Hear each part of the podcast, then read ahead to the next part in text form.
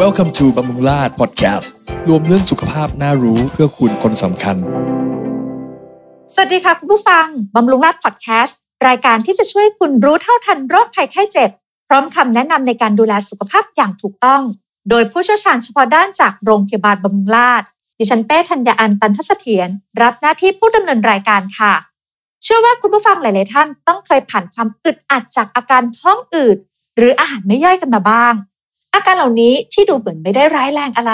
แต่ถ้าเป็นบ่อย ๆ แถมปล่อยทิ้งไว้ไม่ดูแลอย่างถูกต้อง อาจนำไปสู่ผลร้ายกับสุขภาพของคุณได้ค่ะ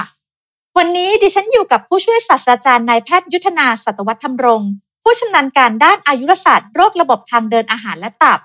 ท่านจะมาพูดคุยกับเราในประเด็นที่ว่า เพราะเหตุใดคุณจึงไม่ควรมองข้ามอาการเจ็บป่วยเล็ก ๆ น้อยๆ อย่างท้องอืดหรืออาหารไม่ย่อย อาการเหล่านี้อาจนำไปสู่ผลเสียอะไรบ้าง และการแก้ไขอาการเหล่านี้เบื้องต้นด้วยตนเองต้องทำอย่างไร เราไปพบกับคุณหมอกันเลยค่ะ สวัสดีค่ะคุณหมอ สวัสดีครับ หลายคนนะคะอาจจะมีปัญหาค่ะว่าเอ๊ะตัวเองท้องอืดหรือเปล่า เพราะว่าในแต่ละวันเนี่ยค่ะเหมือนกับเรารู้สึกแบบแน่นท้อง หรือว่าพอผ่านไปหลาย ๆ ชั่วโมงแล้วเนี่ยเหมือนมันก็ยังมีอาการแน่น ๆ อยู่เลยค่ะก็เลยอยากจะทราบว่าอา การท้องอืดเนี่ย มันเป็นยังไงล่ะคะคุณหมอ อาการท้องอืดก็คือมีอาการจุกเสียดบริเวณลิ้นปี่นะครับ หลังกินอาหารเสร็จแล้วก็ยังรู้สึกว่ายังมีอาหารค้างอยู่ในท้องตลอดเวลา หรือมีลมหรือมีความอึดอัดแน่นท้องตลอดเวลา แม้ว่าเวลาผ่านไปหลังกินอาหาร3าถึงสชั่วโมงก็ยังรู้สึกแน่นอยู่ตลอดเวลาสาเหตุก็อาจจะมีได้หลายสาเหตุนะครับ ค่ะ ถ้าพูดถึงสาเหตุที่จะทำให้เกิดอาการท้องอืดน่าจะมีสาเหตุมาจากอะไรบ้างคะ อันแรกก็คือเกี่ยวกับอาหารที่รับประทานเข้าไป อันที่สองก็เกี่ยวกับพฤติกรรมนะครับ อาหารที่กินเข้าไปบางอย่างก็ทำให้ท้องอืดนะครับ อย่างเช่น อาหารที่ทำให้กระเพาะบีบตัวช้าก็คืออาหารมันๆนะอย่างเช่น แกงกะทิอาหารผัดหรืออาหารทอดนะเพราะว่าแฟตหรือไขมันที่อยู่ในอาหารพวกนั้นนะฮะทำให้กระเพาะบีบตัวช้า ใช้เวลานานในการย่อยอาหารนะครับ หรือบางคนกินแล้วนั่งเฉยๆนะครับ กินเสร็จแล้วกินเยอะเกินไป กินแล้วไม่ค่อยลุกเดิน พวกนั้นก็ใช้เวลาในการย่อยนานขึ้น จะสังเกตว่าถ้าเกิดคนเราเนี่ยฮะไปกินโต๊ะจีน ซึ่งเสิร์ฟช้าๆแล้วอาหารจีนเราก็รู้อยู่แล้วว่ามันมีความมันอยู่เยอะแต่สังเกตว่าถ้ากินอาหารจีนแล้วสมมุติว่ากินสองทุ่มฮะกว่าจะเสร็จมื้อหนึ่งก็ประมาณสี่ทุ่มก็จะรู้สึกแน่นจุกเสียดนะฮะเราก็อันนี้ก็คืออาการท้องอืดนะครับ วิธีแก้ไขอันแรกก็คือหลังกินให้เดินสักพักหนึ่งนะครับเขาก็จะดีขึ้น เพราะว่าการเดินเนี่ย มันจะไปกระตุ้นให้กระเพาะอาหารและลำไส้เนี่ยมีการเคลื่อนไหวบีบตัว อาหารจากกระเพาะก็จะมูฟหรือเคลื่อนไหวผ่านไปที่ลำไส้เล็กได้ง่ายขึ้น แต่ถ้ากินแล้วนั่งนั่งนอนนอนโดยเฉพาะกินอาหารมันๆอาหารมันก็จะย่อยช้านะครับ แล้วก็จะค้างในกระเพาะนานพอค้างในกระเพาะนานขึ้น มันก็เกิดการหมัก ก็เหมือนกับว่าเราเราหมักของครับ มันก็จะมีแก๊สเกิดขึ้นนะครับ พวกนั้นก็จะทำให้มีอาการแน่นท้อง พอมีแก๊สเกิดขึ้นปัญหาตามมาก็อีกเยอะครับ แก๊สมันต้องการพื้นที่มากขึ้น มันก็ทำให้หูรูดหลอดอาหารนะฮะที่อยู่ด้านบนยืดขยายออกนะพอหูรูดที่หลอดอาหารที่ระหว่างหลอดอาหารกับกระเพาะอาหารเนี่ยมันกันไม่ให้อาหารเนี่ยมันไหลย้อนกลับขึ้นมาที่หลอดอาหาร การที่มีแก๊สเยอะๆนะครับหูรูดมันยืดออก หูรูดมันก็เหมือนหนังยางนะครับผูกรัดถุงพลาสติกอยู่ ถ้าหูรูดมันคลายออก อาหารหรือน้ำที่อยู่ในกระเพาะมันก็จะไหลย้อนเข้ามาที่หลอดอาหารได้ ก็เกิดภาวะกดไหลย้อนได้ ท้องอืดอาจจะมีสาเหตุมากมายนะครับ อันนึงอันนึงก็คือพฤติกรรมแล้วก็อาหารที่กินเข้าไปนะครับ คือตอนนี้พวกเรา work from home กันเยอะนะครับ หลังกินเสร็จแล้วก็มานั่งหน้าคอมพิวเตอร์ทำ conference ทำอะไรต่ออีก แล้วไม่ค่อยออกกำลังกาย ถ้าอยู่ในออฟฟิศเรายังเดินไปทานอาหารแล้วเดินกลับมา พวกนี้ก็ถ้ามีการเดินมีการมูฟเมนต์เหมือนที่ผมบอกอาหารก็จะผ่านกระเพาะไปเร็วขึ้น ถ้าเรา work from home นั่งกินแล้วก็มานั่งอีก วันนี้ก็จะมีอาการอืดท้องได้ง่ายนะครับ ค่ะ นอกจากพฤติกรรมนะคะ อย่างที่อาจารย์ได้บอกมานะคะ ว่าอย่างบางท่านกินแล้วนั่งนิ่งๆ ไม่ได้มีการกระตุ้นก็อาจจะเป็นสาเหตุหนึ่งได้ หรือว่าแม้แต่เรื่องของอาหารเช่นอาหารมันนะคะ ที่เราทานกันไปเนี่ยก็เป็นหนึ่งในตัวกระตุ้นได้ นอกจากเรื่องของอาหาร นอกจากพฤติกรรมแล้วนะคะ เรื่องของวัยเนี่ยมีผลกับการเกิดอาการท้องอืดด้วยหรือเปล่าคะอายุนะฮะวัยมีส่วนมีผลกับอาการท้องอืดไหมอันนี้ก็ต้องตอบว่ามีผลอย่างชัดเจนนะครับ ยกตัวอย่างร่างกายมนุษย์เนี่ยมันก็เป็นก็ถ้าเทียบไม่ง่ายคือเหมือนเครื่องจักรนะครับนะครับ อย่างเช่นรถ ถ้ารถเก่ามันก็วิ่งได้ช้าถูกไหมครับ ถ้าคนอายุมากขึ้นกระเพาะมันทำงานมานานขึ้น เพราะนั้นมันก็คงทำงานไม่ไม่ดีเท่าตอนสมัยหนุ่มๆสาวนะครับ การย่อยมันก็จะช้าลงนะครับ โดยเฉพาะถ้าอายุมากขึ้นเนี่ยก็จะมีโรคต่างๆ เกิดขึ้นตามมา อย่างเช่น บางคนอายุมากด้วย แล้วยังเป็นเบาหวานด้วย เป็นเบาหวานนานๆเนี่ยมันเขาจะมีปลายมือปลายเท้าชานะครับกระเพาะมันก็มีเส้นประสาทไปเลี้ยง เพราะนั้นเป็นเบาหวานนานๆประสาทที่ไปเลี้ยงกระเพาะก็ทำได้น้อยนะครับ เพราะนั้นกระเพาะก็จะบีบตัวได้น้อยลง ถ้าเป็นเบาหวานหรือในคนอายุเยอะ เพราะนั้นถ้าอายุเยอะก็ควรจะกินอาหารปริมาณให้น้อยลง และหลังกินก็ลุกเดินให้มากขึ้นนะครับ ไม่งั้นก็จะมีอาการเสียดท้องแน่นท้องได้เช่นกันค่ะ นอกจากเรื่องของวัยแล้วนะคะ แล้วก็พฤติกรรมแล้วก็อาหารต่างๆ ค่ะคุณหมอคะอยากจะย้อนถามไปอีกนิดนึงค่ะว่าอย่างเรื่องของอาหารนอกจากอาหารมันแล้วพวกนมหรืออะไรแบบเนี้ยค่ะ มันเป็นตัวหนึ่งที่ทำให้เราท้องอืดได้ไหมคะ ถ้านมที่มันมีไขมันเยอะๆนะครับ ไขมันก็ทำให้ท้องอืดนะครับ อีกส่วนหนึ่งบางคนแพ้นมนะครับ ก็ทำให้ท้องอืดได้ อีกอันหนึ่งก็คือ ตอนนี้ที่เราฮอตฮิตกันมากก็คือนมจากถั่วนะครับ นมจากถั่วไม่ว่าจะเป็นนมจากถั่วเหลือง นมจากอัลมอนด์ซึ่งอัลมอนด์ก็กำลังเป็นที่นิยมกันมาทำนมกันเยอะนะครับ คือผลิตภัณฑ์จากถั่วเกือบทุกชนิดนะครับ ไม่จะว่าจะเป็นถั่วเอามาผัดเอามาคั่วหรือถั่วฝักยาว พวกพืชตระกูลถั่วเนี่ยมันจะทำให้มีแก๊สเยอะนะครับ มันก็ทำให้ท้องอืดได้เช่นกัน นมเนี่ยถ้ามีไขมันเยอะๆ ก็อาจจะมีผลกับเรื่องของอาการท้องอืดด้วย หรือว่าคนที่แพ้นมหรือว่านมที่ทุกวันนี้บางคนดื่มนมจาก ถั่วถั่วอัลมอนด์อะไรค่อนข้างเยอะ แต่มีนมอีกหนึ่งประเภทค่ะ ก็คือนมที่ปราศจากน้ำตาลแลคโตสค่ะ อันนี้เนี่ยมันจะมีผลดีผลเสียอะไรยังไงกับท้องของเราหรือว่าเรื่องของอาการท้องอืดด้วยไหมคะ คือคนปกติก็สามารถกินนมนมได้นะครับ แต่จะมีคนบางจำพวกนะครับ ซึ่งไม่มีเอนไซม์น้ำย่อยสำหรับย่อยน้ำตาลที่ชื่อว่าแลคโตสทำให้มีอาการอืดท้องหรือท้องเสียหลังจากกินนม เพราะนมมีแลคโตส เขาก็ต้องไปผลิตนมพิเศษ ซึ่งไม่มีแลคโตสหรือเรียกว่าแลคโตสฟรีเพื่อไม่ให้มีอาการอืดท้องหรือท้องเสียหลังจากกินนม คนธรรมดาซึ่งมีเอนไซม์หรือน้ำย่อยสำหรับย่อยแลคโตสได้ ก็สามารถกินนมได้ แต่ถ้าคนนั้นไม่มีเอนไซม์ที่จะย่อยแลคโตสก็ควรจะกินนมที่เป็นแลคโตสฟรีหรือไม่มีแลคโตสนะครับเพราะฉะนั้นนอกจากนมที่พูดถึงนะครับอาหารต่างๆ ก็จะมีผลกับการ ลื่อนไหวของกระเพาะหรือทำให้มีการอืดท้องด้วยเช่นกันนะครับ อย่างเช่น บางคนชอบกินสลัดนะครับ ชอบกินผักดิบ ชอบเอาผักดิบมาปั่นแล้วกินนะครับเเวลากินสลัดเนี่ยมันเป็นใบใบๆใช่ไหมครับ แล้วถ้าเกิดเรากินแล้วเราเคี้ยวน้อย ใบใบๆพวกนี้บางทีมันจะ wrap ก็คือห่อเอาแก๊สเข้าไปด้วยนะครับ แล้วอันนี้ก็ทำให้มีลมเข้าไปในท้องเยอะขึ้น อีกกรณีหนึ่งก็คือ ส่วนประกอบของพืชนะครับ อย่างเช่นผักเนี่ยฮะผักเนี่ย cell wall คือผนังของเซลล์เนะฮะมันเป็นเซลลูโลสมนุษย์เนี่ยมันไม่ใช่ปลวกนะปลวกก็จะมีแบคทีเรียนะมาย่อยเซลลูโลสได้นะครับ เพราะฉะนั้นมนุษย์เนี่ยก็จะย่อยพวกเซลลูโลสที่ผนังของผักไม่ค่อยได้ดี เพราะฉะนั้นถ้าเกิดคนเราถ้ากินอาหารพวกเป็นผักนะครับ แล้วเคี้ยวน้อย คุณอาจจะเห็นผักออกมากับอุจจาระของคุณค่ะนะครับ คุณอาจจะเห็นเห็ด หรือเห็นเม็ดข้าวโพดนะครับ หรือเห็นถั่วงอกออกมากันในอุจจาระบางคนเห็นถั่วงอกแล้วออกมาในอุจจาระก็วิ่งมาหาหมอเอาเอาอุจจาระให้หมอดูว่าสงสัยฉันมีพยาธิหมอดูแล้วไม่ใช่เลยครับ อันนั้นคือถั่วงอกที่คุณกินเข้าไปค่ะแล้วคุณไม่เคี้ยว เพราะฉะนั้นจะเจอบ่อยเลยถ้ากินเห็ดแล้วเคี้ยวไม่ละเอียด พวกนี้เห็ดเข็มทองก็ออกมาเป็นเห็ดเข็มทอง ที่ผมพูดได้อย่างนี้ก็เพราะว่าเราเวลาเราส่องกล้องตรวจลำไส้ใหญ่นะครับ เราให้ยาระบายกินเนี่ยเอาไปแล้วเราส่องกล้องเข้าไปดูบางทีเราก็เจอ ข้าวโพดเม็ดข้าวโพดอยู่ในนั้นนะครับ หรือเจอเม็ดแมงลักอยู่ในนั้นนะครับ หรือเจอเป็นถั่วงอก ซึ่งไม่ใช่พยาธิถ้าพยาธิมันต้องมีชีวิตมันต้องเคลื่อนไหวได้นะครับ เจอเห็ดอยู่ในนั้น ถ้ากินชอบกินสลัดนะครับ ก็หั่นให้เป็นชิ้นเล็ก ๆเคี่ยวช้าๆเคี่ยวให้ละเอียดเพื่อช่วยในการเพิ่มพื้นที่ผิวของอาหารแต่ละชิ้น การย่อยเอนไซม์จะได้เข้าไปทำการย่อยได้ดีขึ้นนะฮะถ้ารีบๆกินเคี้ยวไม่ละเอียดออกมาเป็นชิ้นใหญ่ๆเพราะนั้น ทำให้เกิดท้องอืดไว้อาการย่อยสลายของพวกพืชผักพวกนี้จะทำได้ช้านะครับค่ะ นอกจากตัวของผักสลัดที่เมื่อกี้คุณหมอบอกมาแล้วเมื่อกี้เห็นบอกว่าผักปั่นใช่ไหมคะครับถ้าแต่ถ้าพวกผักปั่นนี้เราก็ทานได้ปกติเลย ก็จะไม่ได้มีผลอะไร คือถ้าผักป่านเนี่ยมันก็มีปัญหาเหมือนกันอันหนึ่งก็คือว่ามันไม่เหมือนกับผักที่ทำให้ให้ต้มสุกนะครับ ผักสุกกินแล้วมันก็จะปลอดภัยกว่านะครับ ผักบางอย่างเนี่ย กินดิบอาจจะมีปัญหาได้นะครับ ถ้ากินผักเนี่ยผมแนะนำว่ากินเป็นชิ้นๆ อย่ากินเป็นน้ำนะครับ กินเป็นชิ้นๆ มันจะได้เพิ่มขนาดของอุจจาระทำให้ถ่ายอุจจาระได้ทุกวันด้วย การที่ท้องผูกก็เป็นส่วนหนึ่งที่ทำให้ท้องอืดเพราะว่าจากปากถึงทวารเนี่ยมันเป็นท่อท่อเดียวนะครับ เพราะนั้นการที่ท้องผูกก็เหมือนกับเอาจุกก๊อกไปอุดอยู่ตรงทางออกนะฮะลมมันก็ไม่สามารถจะมูฟผ่านไปได้ ความดันหรือเพรสเชอร์ข้างใน ในทางเดินอาหารก็จะสูง เพราะนั้นก็จะมีอาการอืดท้องเสียดท้องได้นะครับเพราะนั้นท้องอืดสาเหตุส่วนหนึ่งอันหนึ่งก็คือเรื่องท้องผูกด้วยนะครับอย่างนี้เนี่ยถ้าเกิดว่า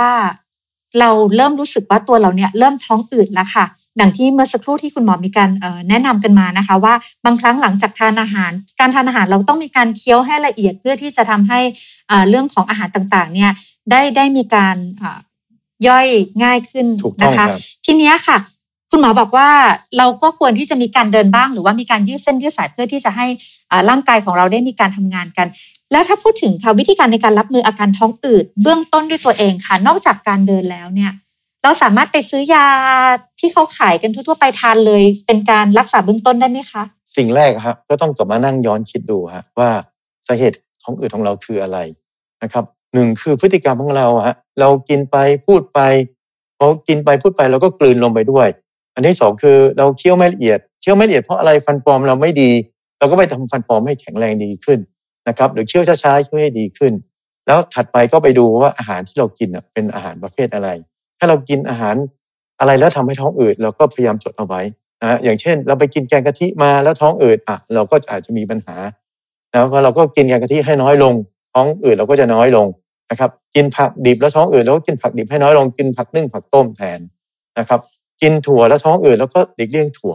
แต่ถ้าเราชอบถั่วเราก็ต้องยอมรับสภาพว่ากินถั่ว แต่เราจะท้องอืดนะ เราก็ต้องหาวิธีอื่น หลังกินแล้วไปเดินสักพักหนึ่งหรืออะไรทำนองนี้เป็นต้น เสร็จแล้วถ้าเราคิดดูว่าสิ่งที่เราทำเนี่ยไม่ได้มีอะไรผิดเลยเอ๊ะแล้วทำไมเราเป็น เราก็ต้องมีอะไรผิดปกติในร่างกายถูกไหมครับ เพราะนั้นเราก็ต้องมาพบแพทย์นะครับ อะไรที่เป็นอาการเตือนที่ทำให้มาพบแพทย์บ้าง อันหนึ่งก็คือท้องอืดแล้วมีปวดท้องด้วย อันที่สองคือน้ำหนักลดผอมลง อันที่สามก็คืออุจจาระผิดปกติไป อย่างเช่น อุจจาระเป็นเลือด หรืออุจจาระสีดำถ้าอุจจาระสีดำเป็นก้อนไม่เป็นไรนะครับ อุจจาระสีดำเป็นก้อน แข็งอันนี้เกิดจากการกินผักใบเขียวที่มีเหล็กอยู่นะครับเหล็กก็จะถูกเปลี่ยนไปเป็นสีดำฮิมาตินโดยอาศัยกรดในกระเพาะอาหาร แต่ถ้าคนไข้คนนั้นมีเลือดออกในกระเพาะนะอุจจาระเนี่ยจะเป็นสีดำ ดำดำแดงแดงแล้วไม่แข็งเป็นก้อนนะฮะมันจะเละเละเหมือนเฉาก้วย หรือเหมือนเหมือนยางมะตอยที่เขาลาดลาดถนนนะครับ อันนี้ก็เป็นสิ่งที่เนื่องจากมีแผลในกระเพาะอาหาร หรือมีเลือดออกในกระเพาะอาหาร อาจจะเกิดจากแผลในกระเพาะอาหารก็ได้ หรือเกิดจากมะเร็งกระเพาะก็ได้ โดยเฉพาะถ้าคนไข้ที่อายุเกิน 50 ปีขึ้นไป มีอาการอืดท้อง เสียดท้อง น้ำหนักลดผอมลงอุจจาระดำเหลว อันนี้ก็เป็นอาการเตือน ที่คุณจะต้องมาหาแพทย์นะครับ เพื่อจะได้ตรวจวินิจฉัยให้ชัดเจนว่าสาเหตุอาการอืดท้องเป็นอะไรนะครับ อันนี้ก็เป็นเรื่องหนึ่ง อันเรื่องถัดมาก็คือเรื่องอุจจาระก้อนเล็กลงนะครับ เดี๋ยวท้องผูกบ้าง เดี๋ยวท้องเสียบ้าง นั่นท้องผอมลงน้ำหนักลด อุจจาระมีมูกมีเลือด อันนี้ก็ต้องระวังเรื่องมะเร็งลำไส้ อันนั้นคือสิ่งที่เป็นอาการเตือนที่คุณจะต้องมาพบแพทย์เป็นโรคที่มันรุนแรงนะครับ ส่วนโรคที่ไม่รุนแรงขนาดนั้นที่อาจจะทำให้ท้องอืด หนึ่งก็คือถ้าอายุเป็นผู้หญิง อายุเกิน 40 ปี มีเสียดแน่นท้องหลังกินอาหารมัน คุณอาจจะเป็นนิ่วในถุงน้ำดีก็ได้นะครับ คุณก็ต้องมาพบแพทย์เพราะแพทย์อาจจะ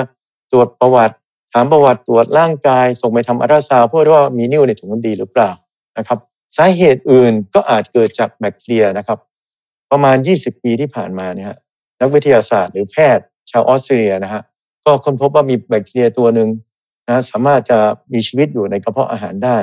พวกเราต้องเข้าใจว่าในกระเพาะเนี่ยมันมีความเป็นกรดนะครับ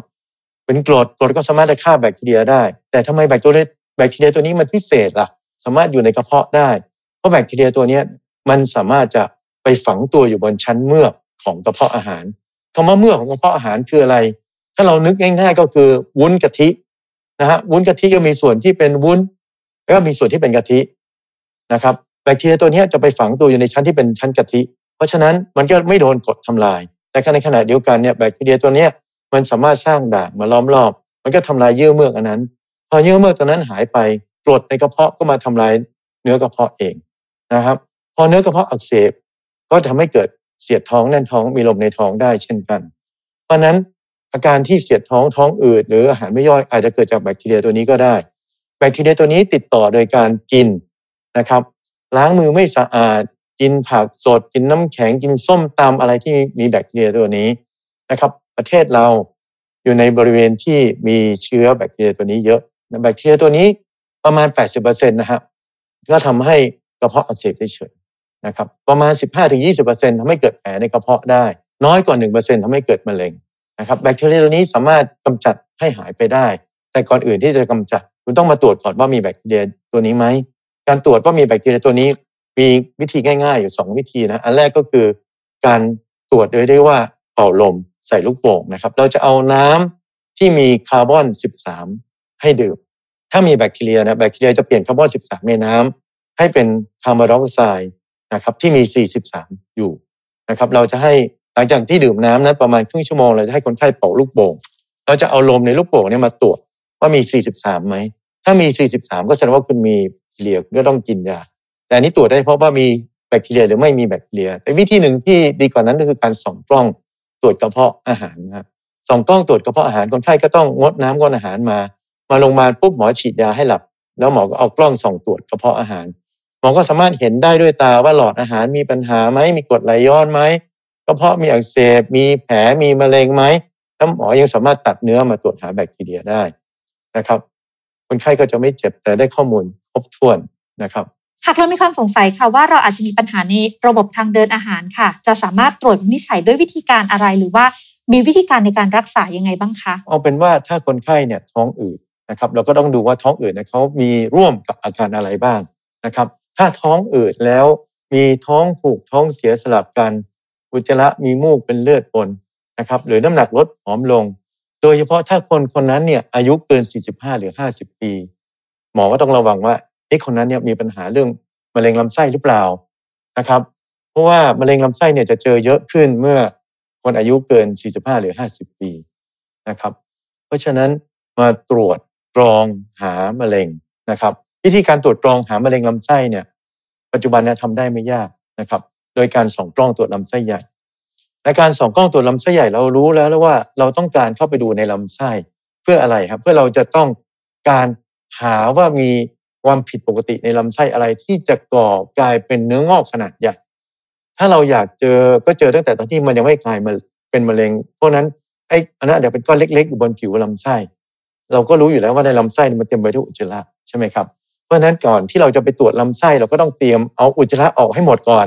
นะครับ วิธีการทำอุจจาระออกให้หมดเนี่ย เราก็ทำได้หลายอย่าง คืออันหนึ่งก็คือกินยาระบายที่บ้านหนึ่งคืนก่อนมาโรงพยาบาลหรือ จะงดน้ำงดอาหาร แล้วมากินยาระบายที่โรงพยาบาลเจ็ดโมงเช้ากินยาระบายเจ็ดโมงเช้าถึงเก้าโมงเช้าเก้าโมงเช้าถึงสิบเอ็ดโมงนั่งพักพอสิบเอ็ดโมงปุ๊บหมอฉีดยาให้หลับนะฮะแล้วก็เอากล้องส่องตรวจเข้ามาในทวารนะครับ แล้วดูว่ามีติ่งเนื้อมีเนื้องอกมีอะไรไหมนะครับ ถ้ามีติ่งเนื้อขนาดเล็กได้เกินกว่าสองเซนหมอก็ตัดออกเลยฮะตัดติ่งเนื้อนั้นออกเลยครับว่าแล้วเอาไปส่งตรวจกล้องจุลทรรศน์ นะครับแต่ถ้ามันมีติ่งเนื้อขนาดใหญ่หมออาจจะตัดบางส่วนออกไปตรวจนะครับ การส่องกล้องเนี่ยจะใช้เวลาไม่เกินครึ่งชั่วโมง ถ้าติ่งเนื้อไม่เยอะนะครับ แล้วคนไข้ก็จะหลับหลังส่องก็อาจจะมีแน่น ๆ มีลมในท้องบ้าง เพราะว่าลำไส้ใหญ่เนี่ยมันเหมือนกับลูกโป่งอะฮะถ้าเกิดเราไม่ใส่ลมเข้าไปมันก็จะแฟบเราก็จะมองไม่เห็น แล้วก็เป่าลมใหม่ให้ลูกโป่งมันพองขึ้นนะครับเราจะได้มองเห็นรายละเอียดชัดเจนว่ามีติ่งเนื้อเล็กๆตรงไหนแล้วตัดออกได้ ถ้าหลังส่องกล้องคนไข้ผายลมออกก็หายแล้วครับนะครับ ส่องกล้องก็จะไม่เจ็บแป๊บเดียวก็เสร็จนะครับ ถ้าส่องกล้องแล้วไม่เจอติ่งเนื้อไม่เจอเนื้องอก ก็ควรจะทำทุกๆห้าถึงสิบปี แต่ถ้าคนไข้คนนั้นนะมีประวัติญาติพี่น้องสายตรงเป็นมะเร็งลำไส้ หรือส่องกล้องไปแล้วเจอติ่งเนื้อ คนไข้คนนั้นเนี่ยควรจะส่องกล้องทุกๆหนึ่งถึงสามปีเพราะมีโอกาสที่จะเกิดติ่งเนื้อ ติ่งเนื้อก็คือก้อนเนื้อเล็ก ๆ ในลำไส้ขึ้นมาตรงไหนอีกก็ได้แม้แม้ว่าเราตัดออกไปแล้วเนี่ยมันอาจจะมีงอกขึ้นมาใหม่ได้ ก็เพื่อป้องกันไม่ให้มันกลายเป็นมะเร็งในอนาคตนะครับ อยากให้คุณหมอแนะนำวิธีการในการรับมือกับอาการท้องอืดหรือว่าอาการที่เราอาจจะคิดว่าอาหารไม่ย่อยอย่างเงี้ยค่ะ เบื้องต้นค่ะว่าเราควรจะมีการรับมือยังไงบ้างคะโอเคครับ ขั้นตอนแรกนะฮะเราก็ต้องไปนั่งคิดดูครับว่าสิ่งที่ผมพูดมาว่าอะไรเป็นตัวทำให้เกิดอาการท้องอืดบ้าง อย่างเช่น นั่งนั่งนอนนอนกินแล้วนอน กินแล้วนั่ง กินแล้วไม่เดินนะครับพวกนี้ก็ทำให้ท้องอืด หรือกินผักดิบหรืออะไรพวกนี้นะครับทำให้ท้องอืดถ้าเราเกิดคิดว่าเออเราทำแบบนั้นเราแก้ไขแล้ว เรากินแล้วเราเดินแล้วเราหลีกเลี่ยงอาหารพวกนั้นแล้วซื้อยาลดกรดมากินแล้วยังไม่ยังไม่หายยังมีอาการอยู่นะครับ เราก็ต้องไปหาหมอ เพื่อจะได้ดูว่า เออ มันเป็นโรคท้องอืดหรือเป็นโรคกรดไหลย้อนที่คนไข้มักจะเดินมาหาหมอฉันเป็นกรดไหลย้อนนะคนไข้คนนั้นอาจจะไม่ได้เป็นกรดไหลย้อนก็ได้ อาจจะไม่ได้เป็นโรคท้องอืดเฉยๆก็ได้ อาจจะเป็นโรคอะไรที่มันแฝงอยู่ที่น่ากลัวอ่าอาจจะเป็น น่ากลัวแต่ไม่น่ากลัวมาก อย่างเช่นนิ่วในถุงน้ำดี อะไรพวกนี้แล้วหมอก็ต้องมาทำการวินิจฉัยให้ได้ โดยการส่งตรวจเพิ่มเติมอย่างอัลตราซาวหรือถ้ามันรุนแรงกว่านั้นอาจจะมีมะเร็งกระเพาะซ่อนอยู่ ซึ่งถ้าไม่ส่องกล้องก็ไม่รู้ คนไข้ก็ไม่สามารถรู้เองได้เพราะนั้นก็ต้องมาพบแพทย์ เพื่อแพทย์จะได้ถามประวัติไล่เรียงไปจนสืบค้นหาโรคได้ ถ้าประวัติตรวจร่างกายยังไม่ช่วย เราก็ต้องส่งตรวจวินิจฉัยทางด้านอื่น อย่างเช่น ส่งกล้องตรวจกระเพาะอะไรทำนองนั้นเป็นต้น สุดท้ายค่ะอยากให้คุณหมอฝากอะไรเพิ่มเติมให้กับคุณผู้ฟังทุกท่านด้วยค่ะ ครับอาการท้องอืดหรืออาหารไม่ย่อยเนี่ยครับมันก็อาจจะเกิดจากภาวะธรรมดา ซึ่งเกิดจากพฤติกรรมที่เราทำไม่ถูกต้องนะครับหรืออาจจะเกิดจากโรคร้ายต่างๆ เพราะฉะนั้นเนี่ยอย่านิ่งนอนใจครับ ถ้าท้องอืดเนี่ยแล้วท่านพยายามแก้ไข โดยเปลี่ยนพฤติกรรมเปลี่ยนอาหารที่กิน แล้วยังไม่ดีขึ้น ท่านอย่าเสียเวลาครับมาพบแพทย์ นะครับหรือปรึกษาแพทย์ เพื่อจะได้ทำการวินิจฉัยให้ถูกโรคจะได้เจอโรคตั้งแต่ที่ยังเป็นไม่เยอะ จะได้รักษาหายขาดนะครับ หลายคนอาจจะเคยคิดว่า ท้องอืดนิดหน่อย ซื้อยากินเดี๋ยวก็หาย วันนี้เราได้รู้จักกับอาการท้องอืดและอาหารไม่ย่อยกันมากขึ้นแล้วนะคะ ว่าอาจจะนำไปสู่โรคร้ายอะไรได้บ้าง เพราะฉะนั้นขอย้ำกันอีกครั้งว่า อย่าชะล่าใจนะคะ ถ้าเป็นบ่อยๆ ขอแนะนำให้พบแพทย์เพื่อตรวจวินิจฉัย จะได้รักษาได้อย่างทันท่วงทีค่ะ